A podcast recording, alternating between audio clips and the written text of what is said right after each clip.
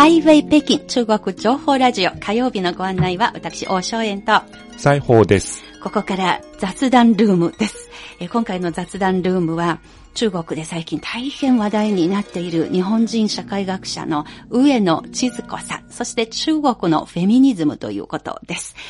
えー今回は、あの、私と裁縫だけじゃなく、この日本語部でもですね、大変の読書家でもある若いこの人に来てもらいました。CRI 日本語部ではスマートフォン向けのアプリ、KAN、KAN といって、カンカンというアプリがありまして、その運営を担当している主光さんです。まず一言ご挨拶お願いします。はい。皆さん、こんにちは。また会いました。北京放送オフィシャルアプリ、カンカンの運営を担当している主光と申します。よろしくお願いいたします。はい。そもそもこの雑談ルームに上野千鶴子さんを取り上げるという提案も、まさに主光さんからのあのアイディアでもありまして、そね。そしてたくさんの上野さんのご本も読まれた、えー主光さんですので、今回がまずですね、このラジオをお聞きのリスナーの皆さんもお気づきかと思いますが、最近日本の、まあ、大手新聞をはじめ、たくさんのメディアでも中国で大変ブームになっている上野千鶴子さん関連の記事とか報道とかが随分行われていますが、はい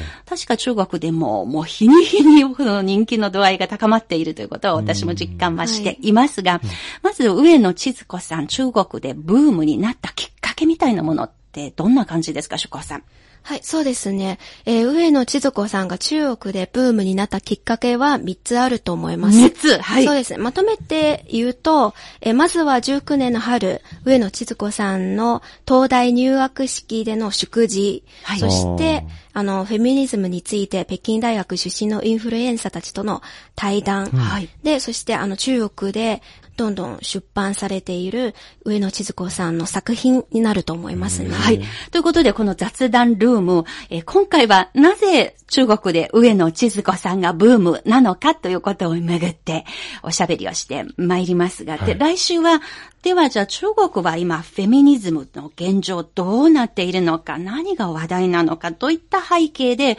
この上野さんのブームを作り出したのかということにフォーカスして話を進めてまいりますが、主公さんがもうちゃんと整理してきました。3点あるということなんですが、まずは2019年春の東京大学入学式での祝辞ということですけれども、はい。それは、まあ、インターネットとか、まあ、日本では YouTube、中国ではビリビリなどを通して、そのまま、あの、見ることもできるわけですけれども、その具体的にどういったようなところが中国で反響を呼んだのでしょうか？えーそうですね。実は私も初めて上野千鶴子という名前をお伺いしたのも、はいその19年の春の、えー東大入学式の祝辞でしたね。それはリアルタイムだったんですか？リアルタイイム、リアルタイムではないんですけど、当日、その、えースピーチの後、すぐに中国のウェイボーで、中国の SNS でトレンド入りしましたので、なるほどそれで見ました。それで2019年の春の時からも多くの中国の、あの、まあ、インターネットを使う人たちの間で名前知られるようになったわけですね。そうですねはいなるほど。はい。まあ、通常の入学式スピーチは、う私の感じだと、皆さん頑張ってください。お。明るい未来があなたたちを待っている。というイメージですけど、はい。まあ、上野千鶴子さんの祝辞ではこう言いましたね。うん。ほ。頑張っても報われない社会が待っています。これは私だけでもなく中国若者の間でも大きな反響を呼びました。はい。厳しいけれども、ある意味真実言われてますものね。そうですね。はい。まあ、上野千鶴子さんによると、これは日本の女性の現状に当てはまります。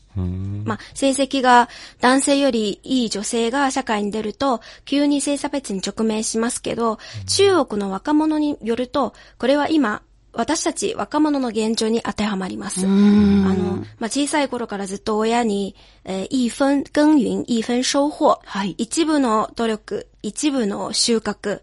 まあ、努力すれば報われると言われ続けてましたけど、はい。まあ、大一部の努力、一部の収穫という意味は、つまり努力した分は、あの、必ず報われるので、はいという意味なんですね。そうですね、そうですね。はいはい。まあ、確かに言われてますね。はい。はいえで、まあ、大学を出るまではそうでしたけど、社会に出て、まあ、その、子供の時と同じく、頑張って頑張って真面目に働いても、報われない現実に直面してしまいますね。だから、その、頑張っても報われない社会が待っていますという部分はすごく、まあみんなの気持ちを、あの、はい代わりに伝えてくれたっていうことですね。なるほど。代弁できたような、まあ、中国人の若者の金銭にも触れたわけなんですね。はい、そうです。だけれども、まあ、厳しいけれども、私がそのスピーチの中でやっぱりそれと関連して印象に残っているのは、はいどこの大学って聞かれた時にあ、東京大学ですと、男男子学生はそそううですね答えますが、女子だと東京の大学ですと、うん東京の日本に変わってくる。中国ではそんなことないんですよね。北京大学です。北京の誇りを持っ大学です。て言えると思いますよねね。大はい学とも。堂々とはいいう風な、そういうイメージですよね。そうですね。はい。まあ、そういう国境関係なく、あの、報われない社会があなたたち待っているということを、まず、鋭く、あの、皆さんに伝えたわけですけれども、他にはどうでしょうか？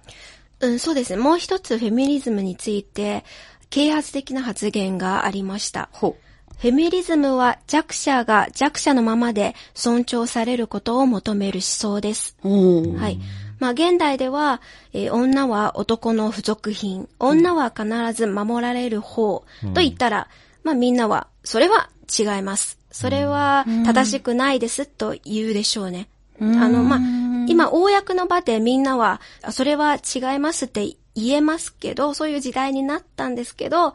でも、ちょっと、行き過ぎて、女は男のように振る舞いをしなければいけないと思ってる人も少なくないですね。うん。そう、あの、お女性はできるだけ弱者と呼ばれないように必死に頑張っていて、うん。で、あの、一般の女性以外、二つの典型的なパターンがあると思いますけど、これもあの、上野千鶴子さんの女嫌いのという作品から取り上げた内容と私の理解を合わせて、ええ。あの、今言ってますけはど、二つの典型的なパターンは、まあ、一つは家庭や仕事を両立するだけではなく、自分も綺麗で細くでいたい、エリート女性、うんああるいは、まあ、上野千鶴子さんの話によると、名誉男性。男性ではないけど、名誉男性。名誉男性。うん名誉教授の名誉。そうそう、ただ名誉では男性ですけど、実は女性。うんあー。男性のような女性？男性のような女性でですかね。うん男性のような女性。。名誉男性。名誉男性。男性と、うん、男性と同じ、えー地位にある女性みたいな。そうそうそう。うん社会的同地位権利を持って、地位があって。つまりその考えの中で、まずこの社会で強いものの代表に男性というものがあって、うん私もその強いものになるのだ。だから、体は、うんあの、女性なんですけれども、はいでも、理想、理想像となっているのがその男性のようになるという人たちの、そういう考えを持っている人たちのことを名誉男性というふうに、はいそうそういうニュアンスなんです、ね。まとめられてるんですね。なるほどね。はい。はい。だけどそれが違うと。うん。それが、なんていうかその、弱者と呼ばれないためにうん、こうする女性もいるし、はい。そしてもう一つは、女性だけである価値、例えば、性的価値、妊娠、出産、育児価値などを全部捨てて、あえて結婚をしない、子供を産まない人生を選ぶ女性。この二つのパターンの女性と、あと一般女性。うん。一般女性、まあ一般女性はまあ名誉男性でもないし、簡単に自分の女性だけの価値も捨てられないから、その、でも、その社会構造、体の構造から言うと、やはり男性よりはやや弱い立場にある。はい。から、まあ、そういう一般女性のために、もちろんさっきの二つの女性も含まれると思いますけど、女性が弱者のところもあるから、弱者が弱者のままで尊重されるうん。社会になってほしい。うん。一般女性が、つまりこの弱者が弱者のままで尊重されるという女性のことを言っている。そう、私はそういうふうに理解しているなんるほど。ですけど。主公さん。が使っている。まあ、つまりその、大多数の、なん。ていうのかな、結婚して子供を産ん。で仕事もしてという、あの、中国でよく、はい一番よく見かけるタイプの女性のことを、一般女性というふうに言っているのですね。そうです、そうです。なるほど。あの、まあ、弱者が弱者のままで尊重されるって、これ何も女性とかに限ることじゃないんですよね。はい、そうです、ね、本当にもう弱者が尊重される社会、性別は関係なく、なくそういうニュアンスもこういうフェミニズムの理想像の中に含まれているんじゃないかなという気もしますけれどもね。はい、まさに、その通りです。はい、そうですよね。まあ、これが一つで、この2019年春の東大入学式での祝辞、うん、中国でもほぼリアルタイムで、まあ、その日のうちに話題になっていたということを、まあ、ショコさんの話を通してよくわかりましたけれども、はい、今年になってからまたものすごく、まあ、炎上した事件というか、その映像がありましたよね。はい、うん、ありましたね。はい。はい。それは、あの、上野千鶴子先生は、あの、フェミニズムについて北京大学出身のインフルエンサーたちとの対談でしたね。はい。その、そうですね。これ日本の記事でも随分取り上げられていて、ヤフーとかのニュースで見ましたけれども、うん、ちょっと簡単に背景を紹介しますと、あの、インフルエンサーの3人の女性3人組がいまして、はい、普段からそういう、なんていうのかな、同じ寮にいた仲間同士という設定ですから、はいはい、よく私の時もそうでしたが、西郷さんの時はどうだったのか。はい、つまり同じ寮に私の時は6人部屋で、上下2段ベッドに寝てるんですね。同じですね。はい。そして、あの、消灯時間がありまして、はい、12時過ぎれば電気消えるんです。だけれども寝れないのでおしゃべりをする。だから 座談会に模してですね、画談会、まあ、寝ている。あ、はい。あの、ガという漢字を使って画談会と。うん、まあ、その寮の、寮時、寮時代のそのイメージを想像して、まあ、皆さん3人がパジャマ姿で、ベッドに3人で同時に座ったままで、マイクに、あマイクじゃなくのカメラに向かっておしゃべりをすると、はい、普段日頃からそういう設定でおしゃべりいろいろろ話題についておしゃべりする設定の中に、その日はオンラインで、えー、つないで、えー、その上野千鶴子先生にも出演してもらって対談をしたわけですね。はい、そこから炎上したわけなんですけれども、うん、なぜでしょうか、はい、そう、そうですね。あの、これは実は、あの、出版社の上野千鶴子先生の作品の出版社の企画ですけど、その、対象は北京大学出身のインフルエンサーたちで、うん、でも彼女の質問の内容は、ちょっと。三人の、その、皆さんの質問ですかそうそうそう。炎上になったのは、インフルエンサーたちの質問内容と、彼女の、なんか、準備不足ということでしたけど、質問の例を挙げると、あの、上野千鶴子さんは、二十歳の時に結婚をしないことを決めたのは男性に傷つけられたのかなど、などですね。あの、ストレートにいろんな質問をぶつけましたよね。そうですね。はい。まあ、あの、北京大学は、まあ、やはり中国でトップクラスの教育水準を誇る名門ですから、はい、まあそういう北京大学から出た卒業生でも結婚することが必須だという前提で考えているのか、うん、そういうことであの批判されましたね。でもこれはまさに現状だと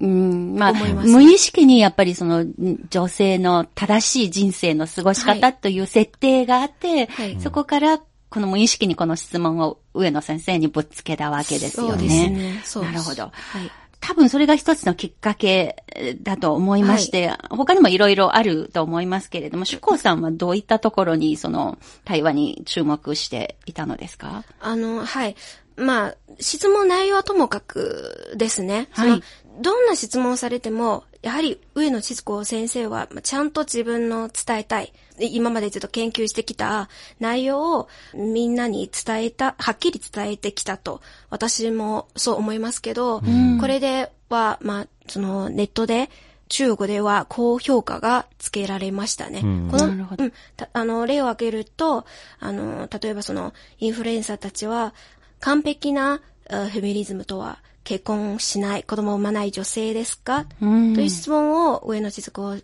先生に聞きましたけど、上野千鶴子先生の答えは完璧なフェミニズムは存在しないと答えましたね。これは3人のインフルエンサーの疑問を解いたのだけではなく、うん、動画を見ている観客の心の中でもずっと疑問を持ってたところを説明をしてくれましたね。一言で。上野千鶴子さんがフェミニズムという概念を西側からこう持ってきた第一人。第一人者。第一人者。まあでも、うちらその20代、30代にとっては、フェミニズムは、もう生まれてからそういう概念もすでにあったから、じゃあフェミニズムは、あこうすべきだとか、そういうステレオタイプが多分、みたいなものがあると。だから、フェミニズムだからこそ、あ、こうすべき。するんだ、こうすべきじゃないんだ。結婚をしない、子供を産まない、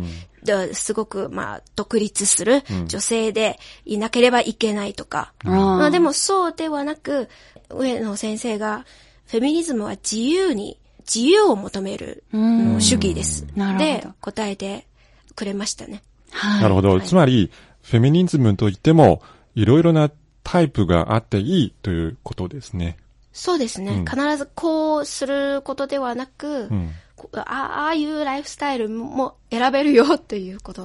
かなと思います。はいうん、あの、炎上した理由、私はそんなに詳しくはないんですけれども、個人的にこの対談を見させてもらいまして、今、主公さんが指摘したように、確かにどんな質問が出されてもですね、上野千鶴子先生からは非常にその聞いてて栄養になるようなそういう答えをしてくれた点が、ものすごく印象に残りました。はい、まあ、この女性3人組が、こうやっていつものパジャマ姿でベッドに座ったままで対談に参加したという点では、私はそういう形は、あの、特に、あの、そんな変には思わない。まあ、これも一つのスタイルかなと思いますが、うん、ただやっぱり若干気になった点というのが、うん、ものすごくその狭い範囲で、そのフェミニズムというものこだわっていて、その理解をしていて、はいうん、で、その枠にはめたような考え方で、随分いろんな質問をした点と、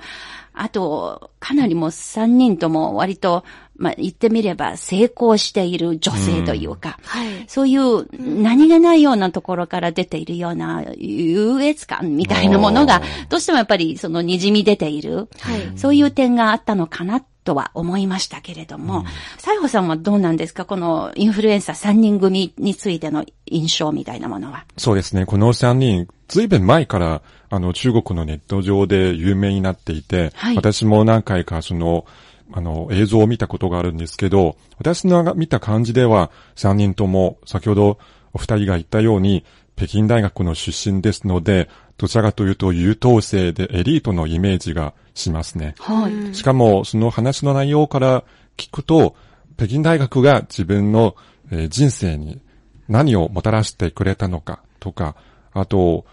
自分の学生時代の生活や、その後の社会人の生活についての感想などもいろいろ話していましたね。はい。なるほど。この3人組の中の一人が、あの、WeChat の公式アカウントを運営している、うん、まあ、創業者の一人でもあって、はい、ちょっとだけその彼女があの運営しているソーシャルメディア、そのアカウントを見させてもらいますと、例えばですね、なぜ離婚するのかとか、うん、そういう本当に新世相、新しい世相がわかるような、いい企画をたくさんしているわけですね。はい、だからそういう意味では比較的若い人たちのライフスタイルというか生活そのものに非常に近い距離でいろんなものに切り込むことができる力の持っている人だと思いますよね。だからそれを考えれば余計に、あの、